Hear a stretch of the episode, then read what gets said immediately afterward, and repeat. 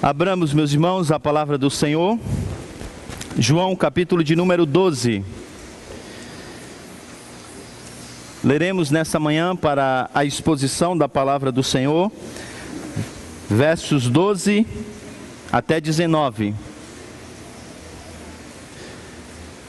A conhecida entrada triunfal de Jesus.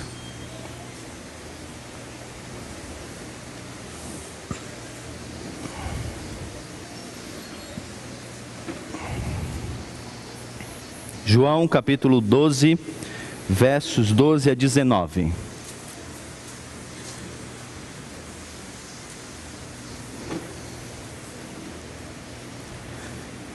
No dia seguinte, a grande multidão que tinha vindo para a festa ouviu falar que Jesus estava chegando a Jerusalém. Pegaram ramos de palmeiras e saíram ao seu encontro, gritando: Hosana, bendito é o que vem em nome do Senhor, bendito é o Rei de Israel. Jesus conseguiu um jumentinho e montou nele, como está escrito: Não tenha medo, ó cidade de Sião. Eis que, vem os, eis que o seu rei vem, montado no jumentinho. A princípio, os seus discípulos não entenderam isso. Só depois que Jesus foi glorificado, eles se lembraram de que essas coisas estavam escritas a respeito dele e lhes foram feitas. A multidão que estava com ele quando mandara Lázaro sair do sepulcro e o ressuscitara dos mortos, continuou a espalhar o fato. Muitas pessoas, por terem ouvido falar que ele realizara tal sinal miraculoso, foram ao seu encontro. E assim os fariseus disseram uns aos outros: Não conseguimos nada Olhem como o mundo todo vai atrás dele. Vamos orar?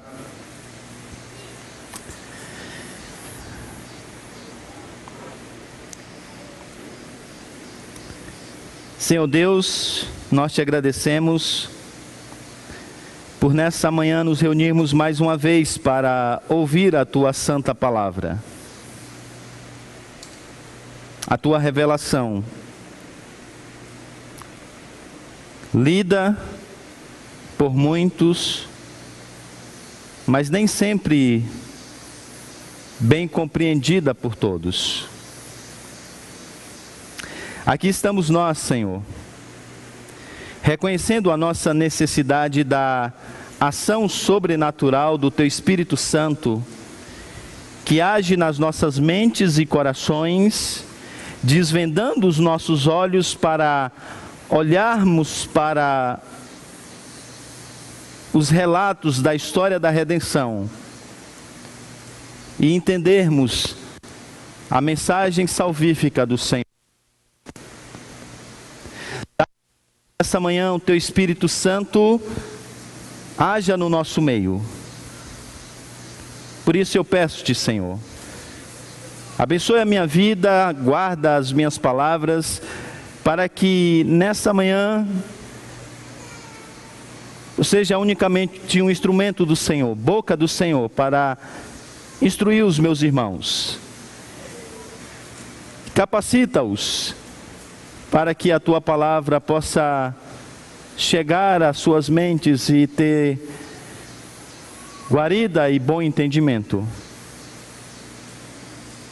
Para a glória do teu próprio nome. Nós te pedimos isso, em nome de Jesus. Amém. É muito comum quando um orador ou um professor termina de dar uma palestra ou ministrar uma aula, abrir para os momentos de perguntas e dizer: alguém tem alguma pergunta? E normalmente, quando a resposta a essa pergunta é um silêncio profundo,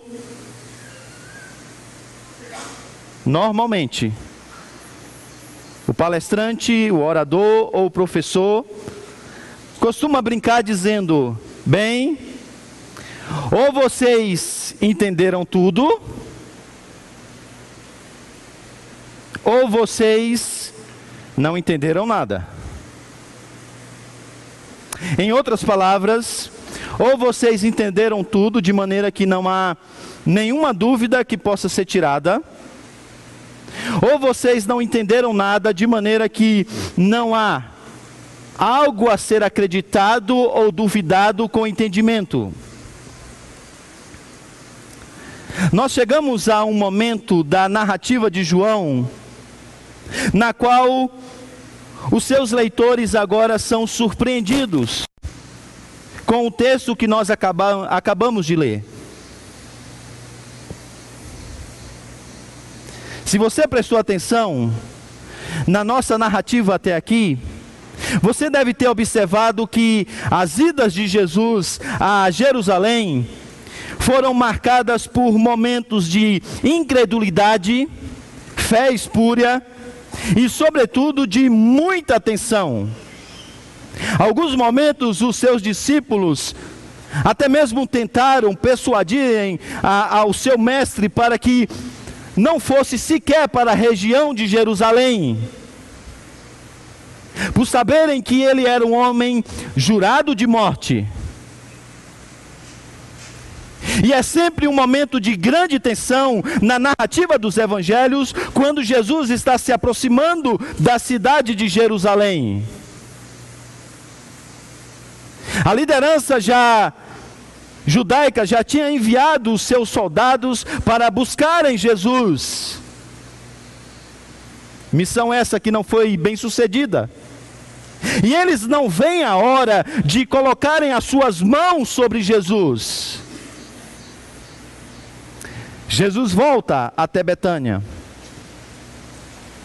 E ele decide mais uma vez, e pela última vez, subir a Jerusalém. As pessoas, como nós lemos, ouviram falar daquilo que Jesus tinha feito a, ao Lázaro a vida. E agora uma grande multidão, composta então por dois grupos: aqueles que presenciaram os feitos e aqueles que receberam o testemunho desses feitos, agora se junta formando uma grande multidão que procura Jesus. Até que alguém então diz: Vejam, lá adiante vem Jesus. E agora, eles pegam ramos de palmeiras nas suas mãos e começam a recebê-lo como sendo o rei de Israel. A esse momento, então, o leitor de João está confuso. Porque ou essa multidão entendeu tudo sobre Jesus, isto é, quem ele é e o que ele veio fazer, qual é a sua principal missão, o que ele está fazendo ao ir a Jerusalém e o que lhe espera, ou eles não entenderam nada. Então, as palavras que nós acabamos de ouvir, ou elas são frutos de um profundo entendimento da pessoa de Jesus, ou de uma grande ignorância. E a pergunta é: o que é que vocês acham? Quando vocês lerem, quando vocês leram esse texto, o que, que vem à mente de vocês? Imagine a cena. As pessoas estão chamando-o de rei. Por quê? Essa parece ser uma pergunta fácil Mas vocês observaram na leitura que, na verdade, nem os discípulos entenderam aquilo que estava acontecendo.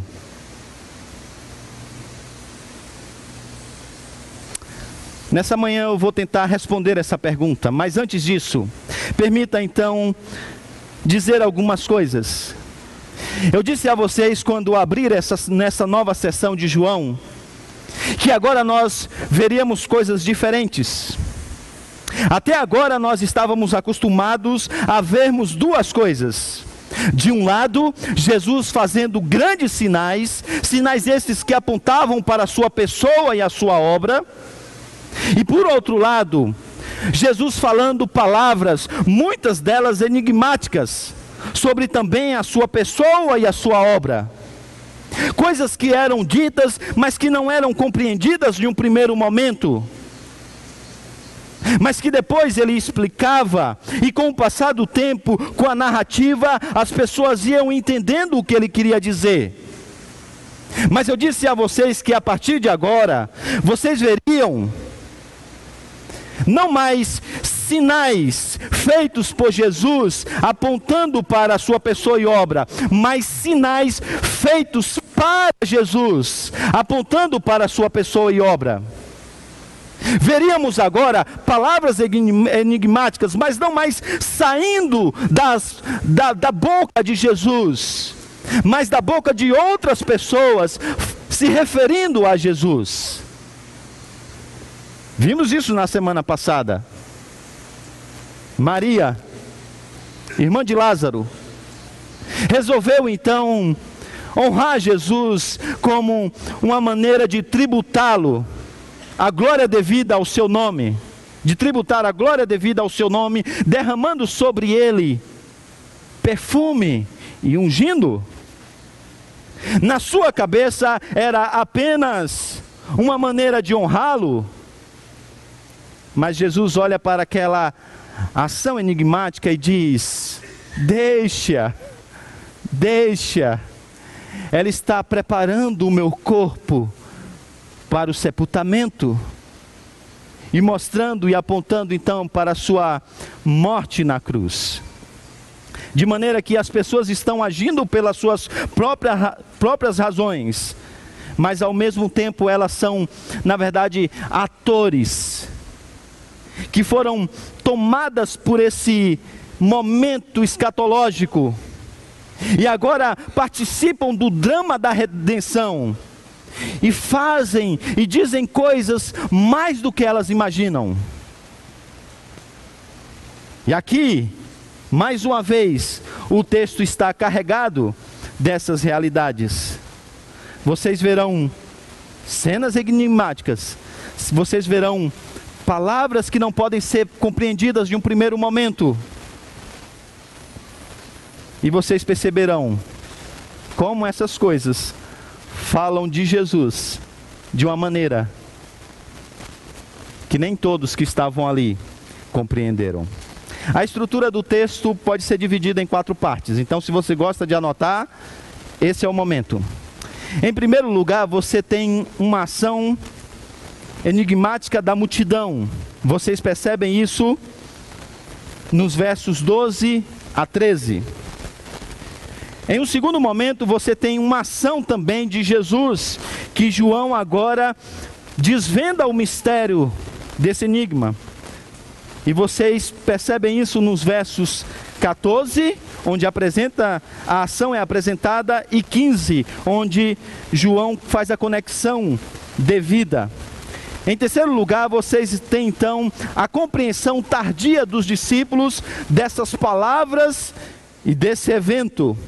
E como é comum na narrativa de João, ele encerra com as reações das pessoas a tudo que foi feito e dito, principalmente destacando a reação da liderança judaica. Quatro pontos, vamos ao primeiro. Observe então que a multidão agora age de uma maneira que não é claramente compreendida por todos. A multidão, ao ver Jesus se aproximando da cidade, grita com todo ar dos seus pulmões, dizendo: citando o Salmo 18, 25. Salva-nos, salva-nos, Senhor, Hosana, bendito é o que vem em nome do Senhor, bendito é o Rei de Israel. Esse grito, Hosana,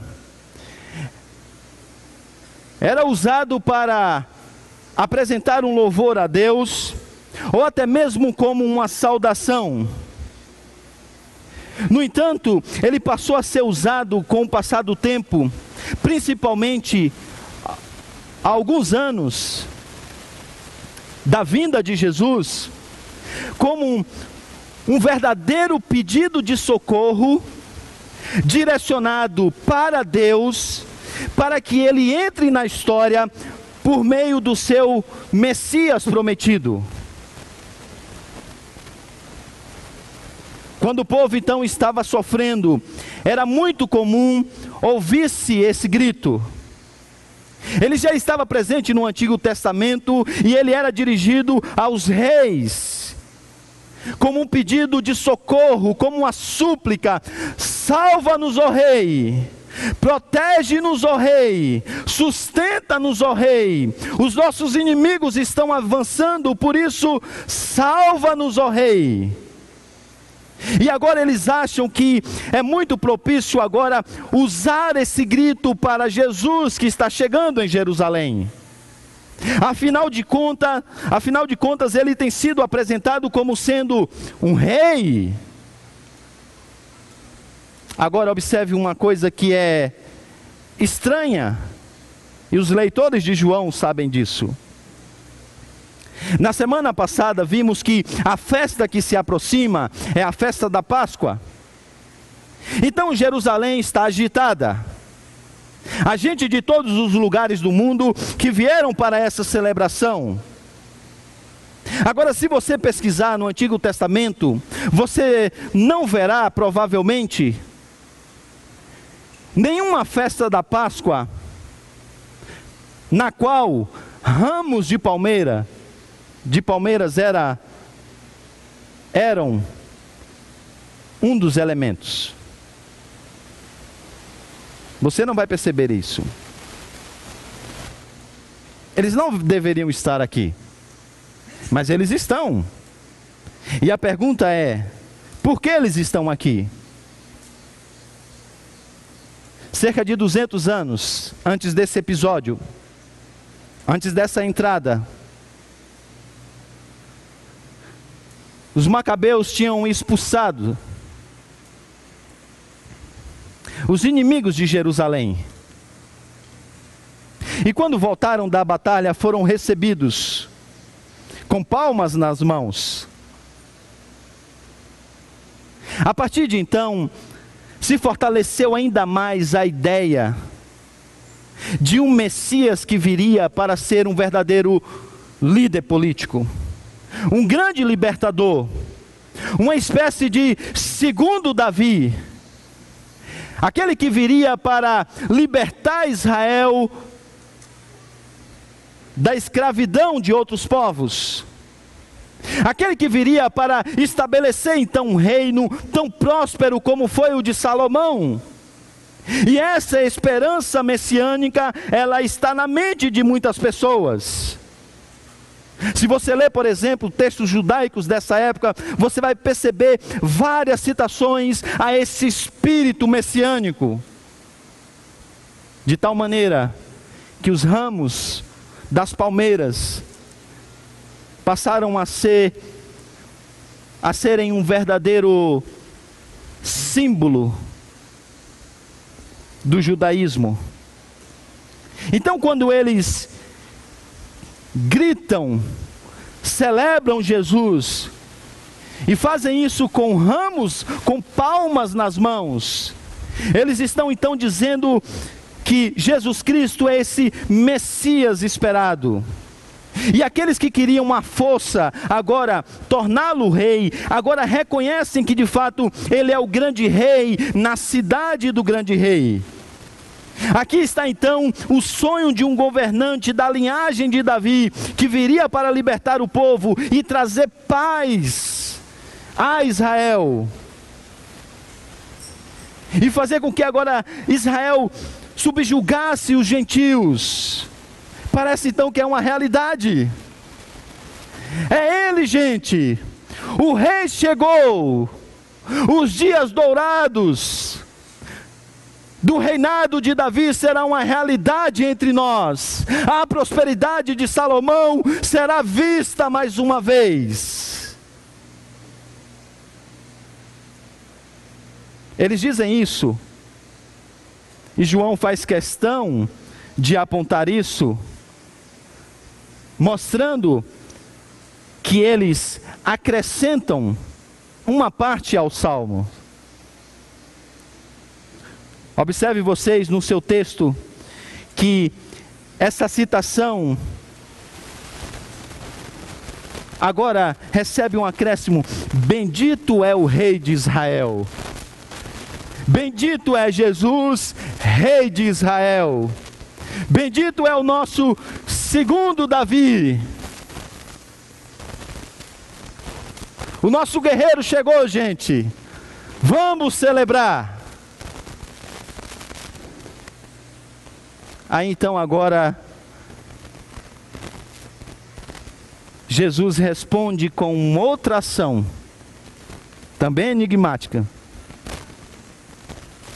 que na verdade bagunça a mente da multidão.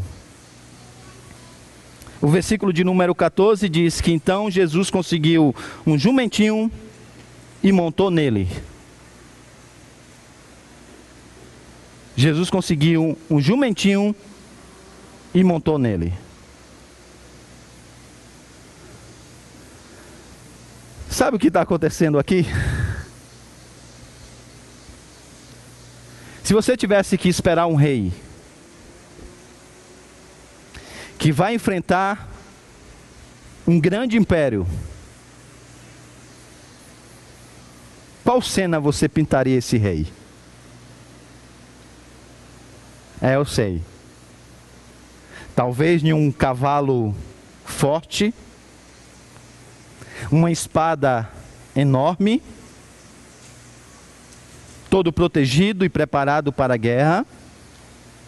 Seus discípulos também formando um verdadeiro cortejo, todos também com cavalos bem treinados preparados para a guerra. Mas João faz questão de descrever aquilo que aconteceu. Jesus vem em um jumentinho. João não se preocupa muito com detalhes. Mas Lucas faz questão de dizer que essa é a primeira viagem do jumentinho. Então imagina a cena.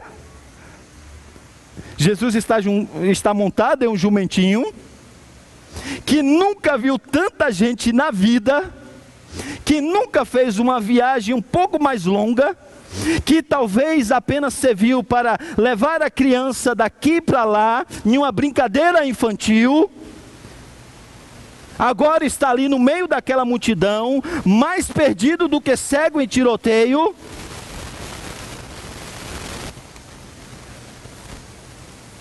E esse é o nosso rei. Esse é o nosso guerreiro. Esse é o nosso Senhor. Então, ao, ao vir montado com, em um jumentinho, Jesus não apenas está expressando a sua humildade na maneira como nós no, normalmente postulamos. Isto é, Jesus era um homem simples. Não, gente, é muito mais que isso. É muito mais que isso. Ao vir montado em um jumento, ele agora se conecta a uma profecia do Antigo Testamento nem sempre percebida, nem sempre postulada pelos judeus, de que ele viria como sendo um rei justo e humilde, como nós lemos em Zacarias capítulo 9, versículo de número 9. Que a cidade agora deveria celebrar e exultar, porque esse rei está chegando. Por isso, esse diminutivo proposital, jumentinho, não está aqui por acaso.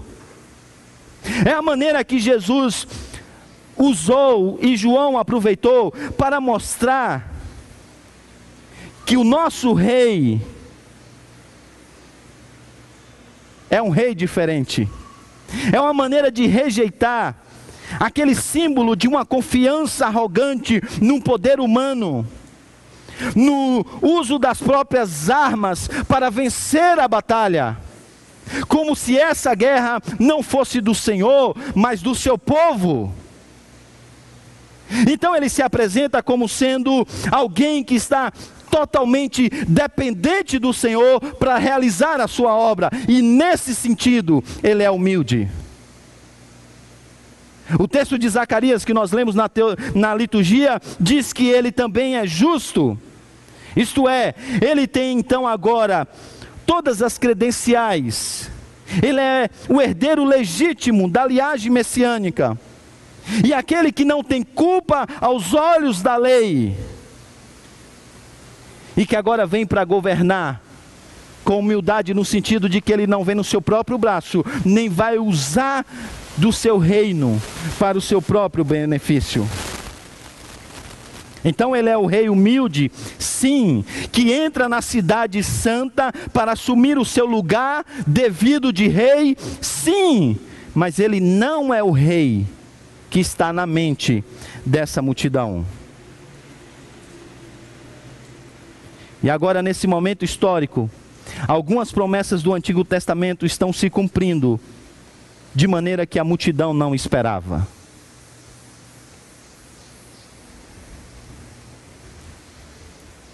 Vocês observaram um detalhe entre a profecia de Zacarias e a citação de João? Pega a sua ordem de culto, pegue sua ordem de culto, por favor. Veja o primeiro texto da ordem de culto. Alegre-se muito, cidade de Sião. Exulte, Jerusalém, porque o rei está vindo. O rei vem. Ele é justo e vitorioso. Ele é humilde, montado em um jumentinho. Em um jumento. Em um jumentinho, ele diz. Agora, a profecia não para por aí. Veja o versículo de número 10: Ele destruirá os carros de guerra de Efraim e os cavalos de Jerusalém. Uau, para fazer isso tem que ser um guerreiro muito forte. E agora ele vai espalhar o seu reino, derrubar os seus inimigos. E a pergunta é: por que que João não diz isso?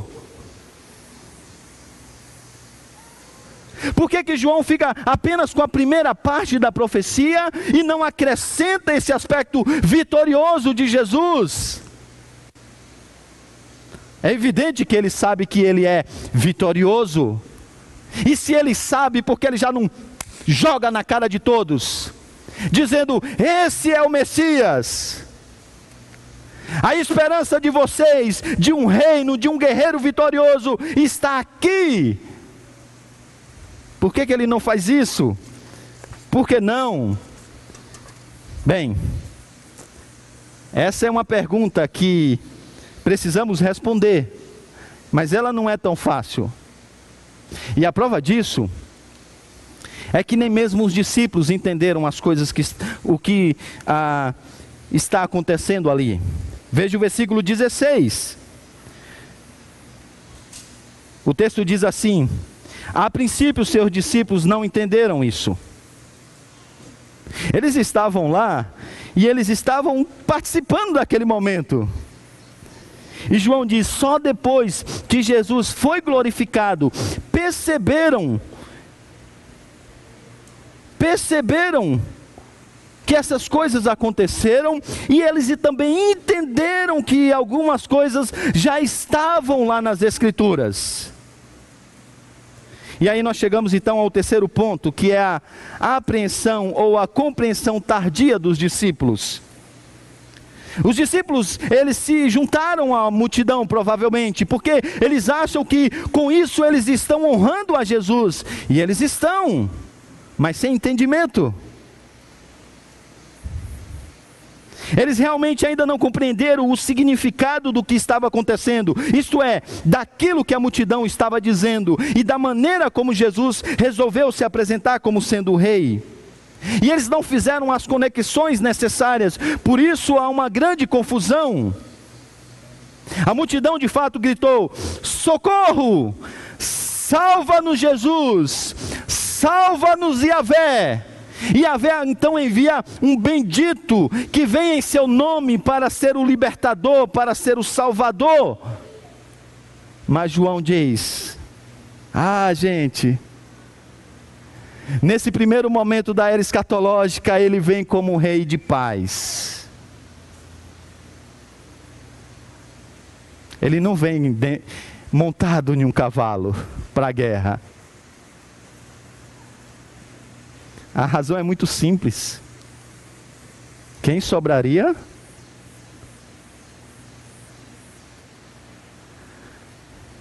Por isso ele vem como rei da paz, estabelecendo paz, o príncipe da paz. Ele vem como cordeiro de Deus, cuja morte proverá proteção e sustento para os seus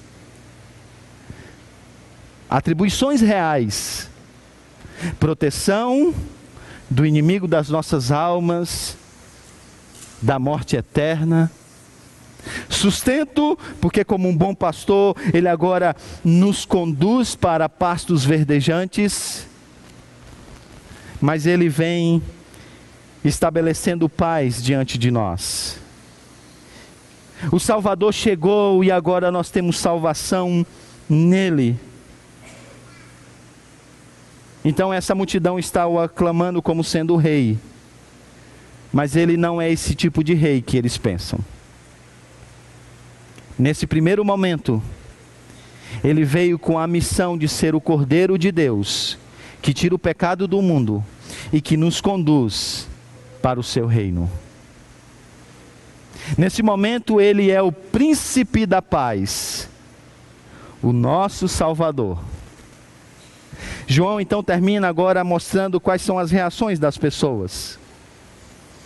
Ele faz questão de destacar que aquela multidão, como eu disse,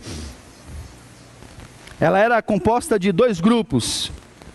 Aquele que viu o que aconteceu com Lázaro, está aí no versículo de número 17, e aquele, e aquele grupo que viu o que, ah, que na verdade ouviu o testemunho desses que viram o que aconteceu com Lázaro. Estranho, né? Parece que é uma nota fora do lugar. Simplesmente definir a multidão, para quê? João não é tão detalhista assim. Ah, mas quando tem razões teológicas, ele é. Ao conectar essa narrativa, a entrada de Jesus em Jerusalém, com o que aconteceu com Lázaro, ele está nos fazendo perceber que aquele que está adentrando em Jerusalém pela última vez para o caminho da morte, que o alcançará menos de uma semana depois, é o Senhor da vida.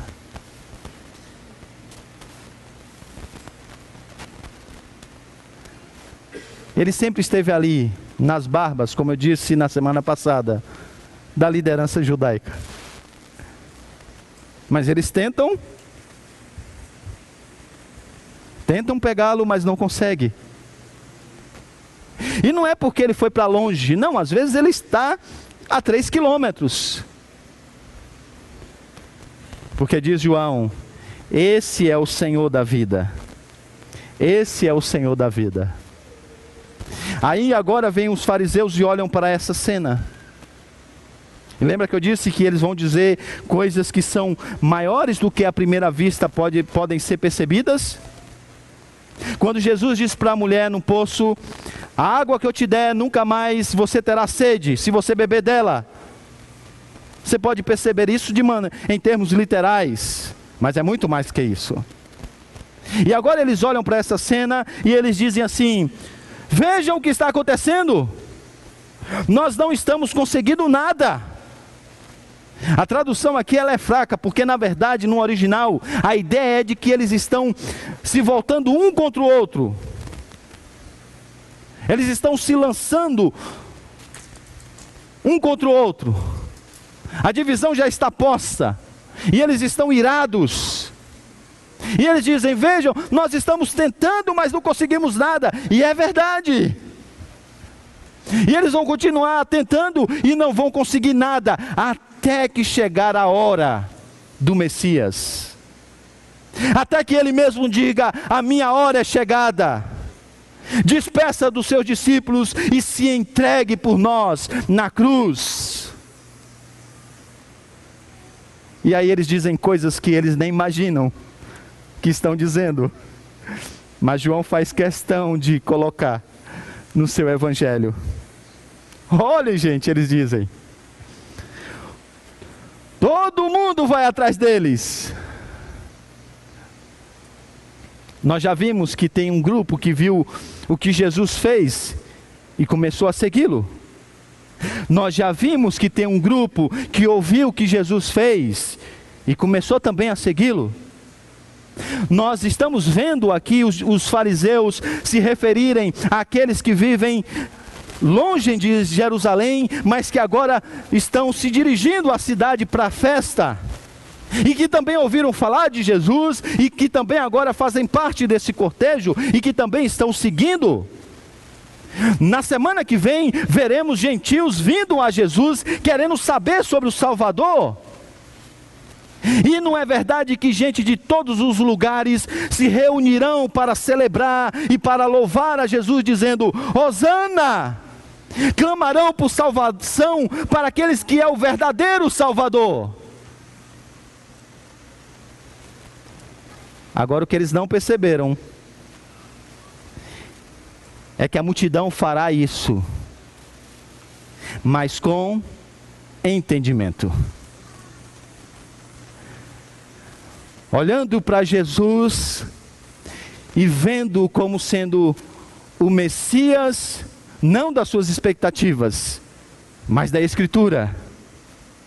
Olhando para Jesus e percebendo como sendo não o rei que supre as suas necessidades, mas da Escritura. E por isso, João, que escreveu esse evangelho, mas também é o mesmo autor de Apocalipse, escreve lá no capítulo de número 7, versículos 9 e 10. Ouça com atenção. Depois disso olhei, e diante de mim estava uma grande multidão. Grande multidão que ninguém podia contar. É muita gente de todas as nações, tribos, povos e línguas, de pé diante do trono e do Cordeiro. O entendimento do aspecto salvífico desse rei da morte necessária desse rei para, as nossas, para a nossa salvação. E esse rei está com vestes brancas. Melhor dizendo, e essa multidão está com vestes brancas, segurando palmas. Isto é, galhos de palmeiras. A única vez que no Novo Testamento, nova, novamente essa expressão é usada. E eles clamavam em alta voz. Olha o clamor, gente. Olha o louvor. Agora não, bendito é o Rei.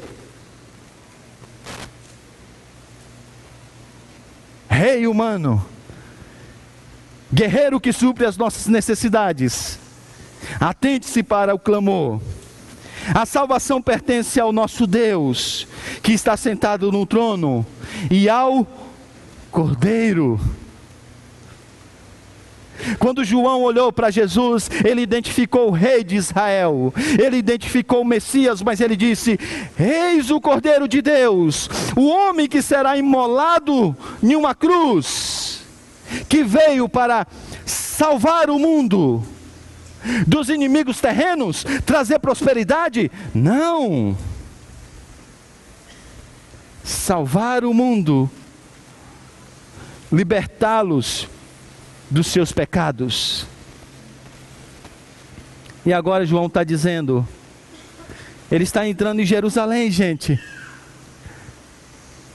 Mas não como um rei vitorioso, como um servo sofredor. Ah, e se vocês não entenderem isso, vocês não vão entenderem quando ele estiver pendurado no madeiro. E é o que acontece com os discípulos.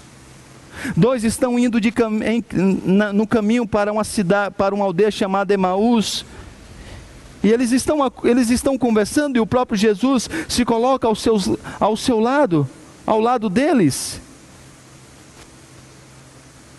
E eles começam a falar o que tinha acontecido em Jerusalém, dias depois dessa entrada triunfal. E eles dizem: Nós esperávamos que seria ele que viria para redimir a Israel. E João está dizendo: Não, gente.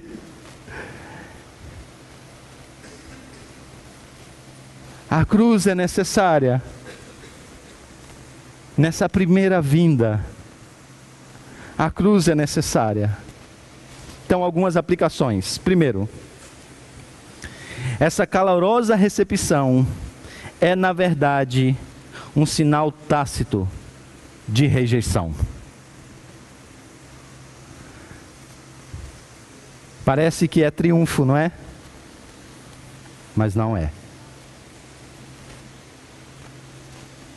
ao receberem Jesus como sendo um rei, um Messias do tipo deles, eles estão rejeitando o Messias, ou o tipo de Messias de Deus. Ao dizerem que eles precisam de um libertador segundo a sua expectativa, eles, essa multidão está rejeitando o rei segundo a expectativa do Senhor.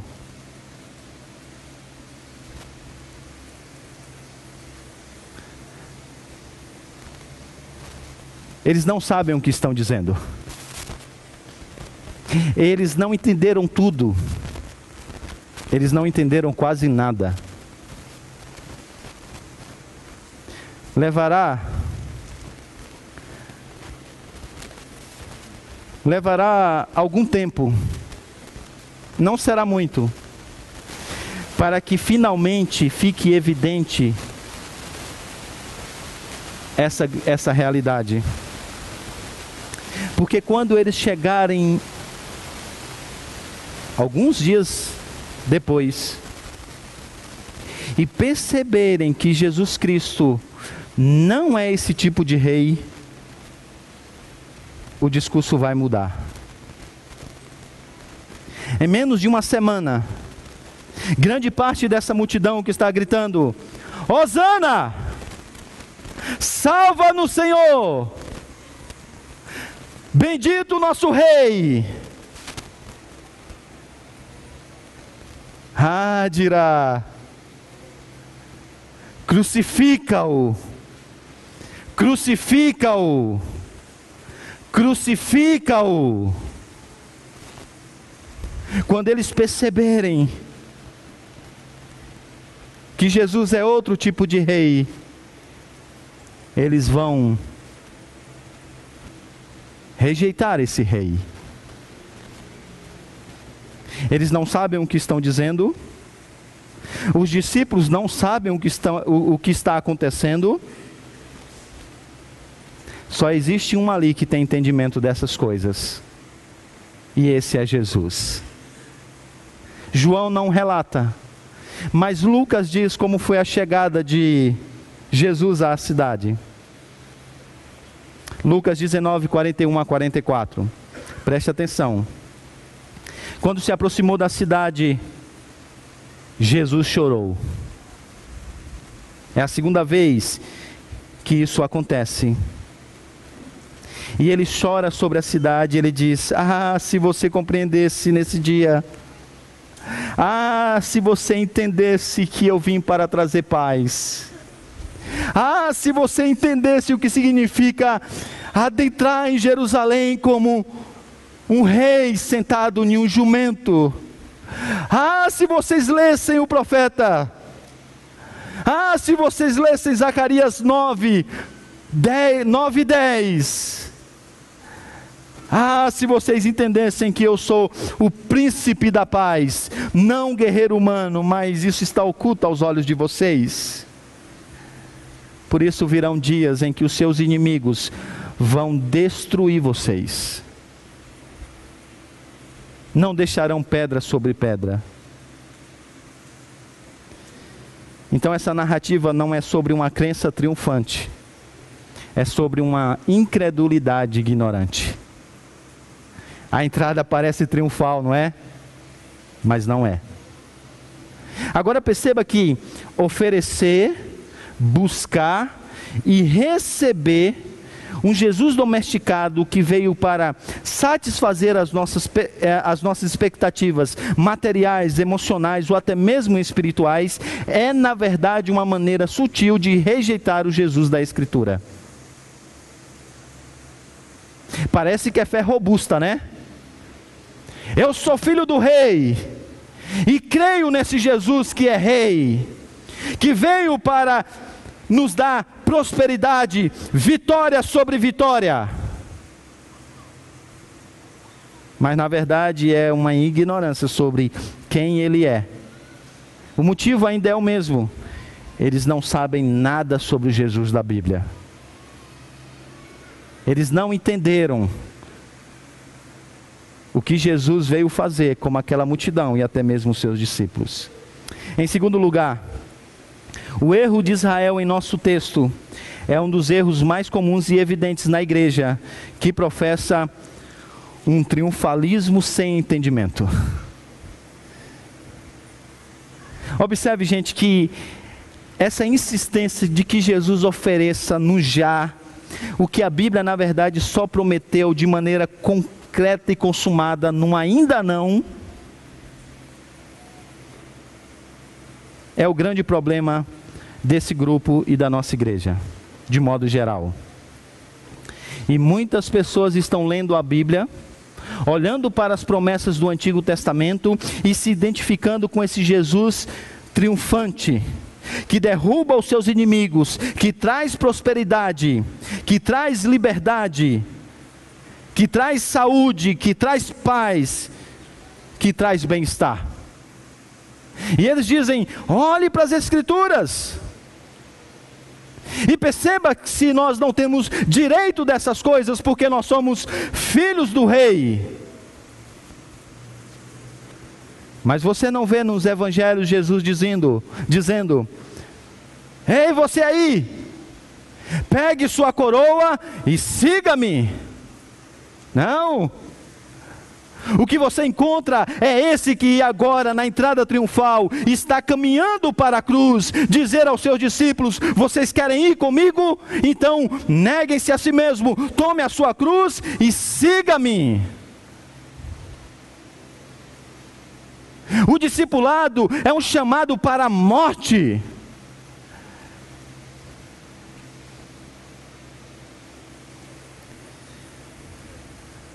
Agora não me entenda mal. A minha ênfase é para que você entenda o papel de Jesus nessa primeira vinda.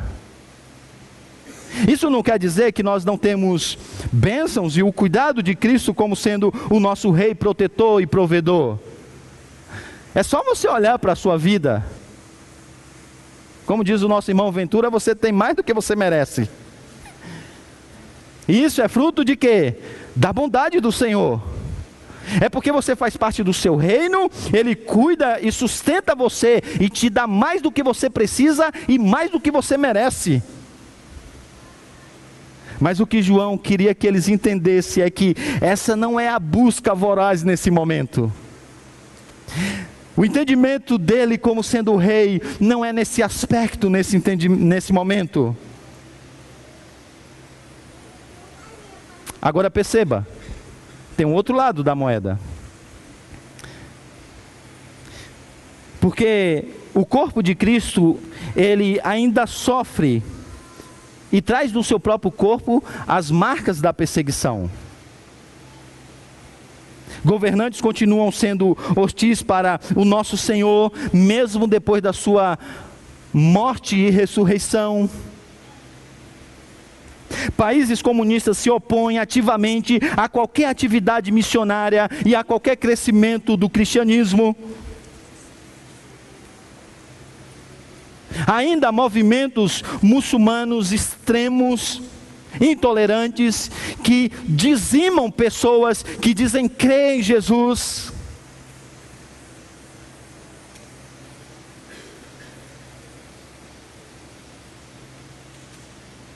E a pergunta, às vezes, que passa pela nossa cabeça é: Senhor, e o Senhor não vai fazer nada? O clamor e o lamento nosso é o mesmo do salmista no Salmo 89. Então, Senhor, onde estão as tuas promessas feitas a Davi? As nações estão se levantando contra o seu ungido e contra o seu rei. E o Senhor não fará nada? E o que, é que, está acontecendo aqui? Aquilo que é comum nos, nos, autores do Novo Testamento. No Antigo Testamento apresentava a vinda do Messias, o dia do Senhor. Os autores do Novo Testamento entenderam que esse dia do Senhor, ele se dava em dois momentos, naquilo que os teólogos chamam de já e ainda não realidades que já são presentes. Ele é o rei de paz, ele veio como salvador, ele veio como um rei sofredor, mas também do ainda não, do rei vitorioso. E assim então agora Apocalipse descreve a verdadeira entrada triunfal de Jesus, não apenas em Jerusalém, mas em todo o mundo. E ele escreve, Apocalipse 19, 11 a 16: Vi, no, vi o céu aberto diante de mim, um cavalo branco, não um jumentinho de primeira viagem, um cavalo branco, cujo cavaleiro se chama Fiel e Verdadeiro. Ele julga e guerreia com justiça. Se no primeiro momento ele é o Salvador humilde, agora ele é o Senhor da justiça.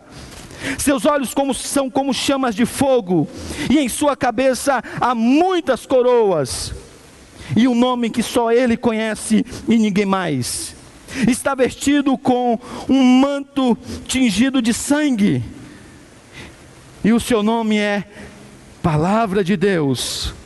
Os seus exércitos do céu seguiram. Sabe, não é aquele conjunto de discípulos medrosos, não, é mais que isso e agora eles estão vestidos com linho fino, branco e puro, montados em jumentos? Não, montados em cavalos brancos, preparados para a guerra. De sua boca então sai espada afiada, com a qual ferirá as nações, ele as governará com cedro de ferro, ele pisa o lagar do vinho, do furor da ira de Deus, Todo-Poderoso. Em seu manto e em sua coxa está escrito este nome: Rei dos Reis, Senhor dos Senhores. Porque ele não veio nessa primeira entrada triunfal, nessa primeira entrada em Jerusalém, montado em um cavalo branco. Porque ele é o rei da paz e nós não suportaríamos ele precisava morrer na cruz pelos nossos pecados, para que nós tivéssemos alguma chance de nos escondermos atrás dele.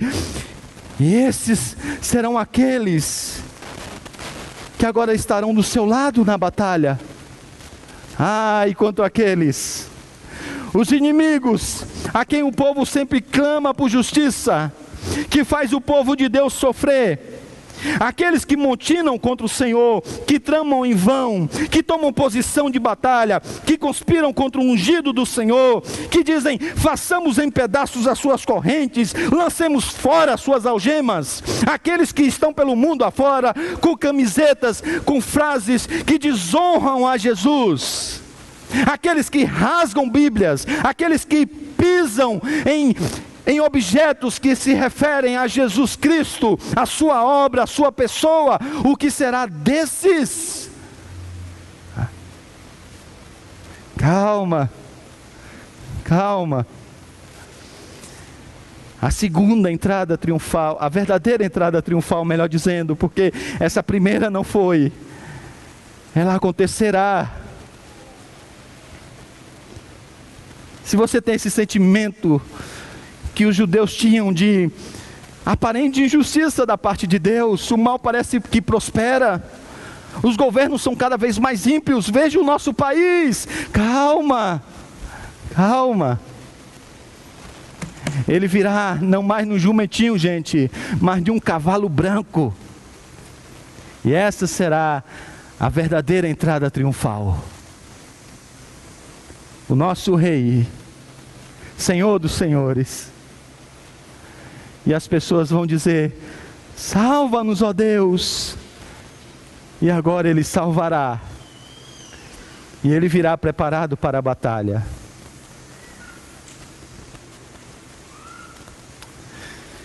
Perguntar em qual lado você quer estar nesse dia é tolice, né? Ninguém quer enfrentar esse rei. Mas talvez caiba uma pergunta final. Hoje, você faz parte daqueles que percebeu as palavras de Jesus e olhou para os seus sinais e acreditou nele Ou você faz parte daquele grupo que está aí perdido no meio da multidão, cantando os seus cânticos, participando das celebrações, mas que não tem ideia de quem ele é. Se você faz parte do segundo grupo, você está correndo um sério perigo. Porque na grande entrada triunfal, ele não virá em paz. Por isso não virá sentado em um jumentinho, virá em um cavalo. Vamos ficar de pé?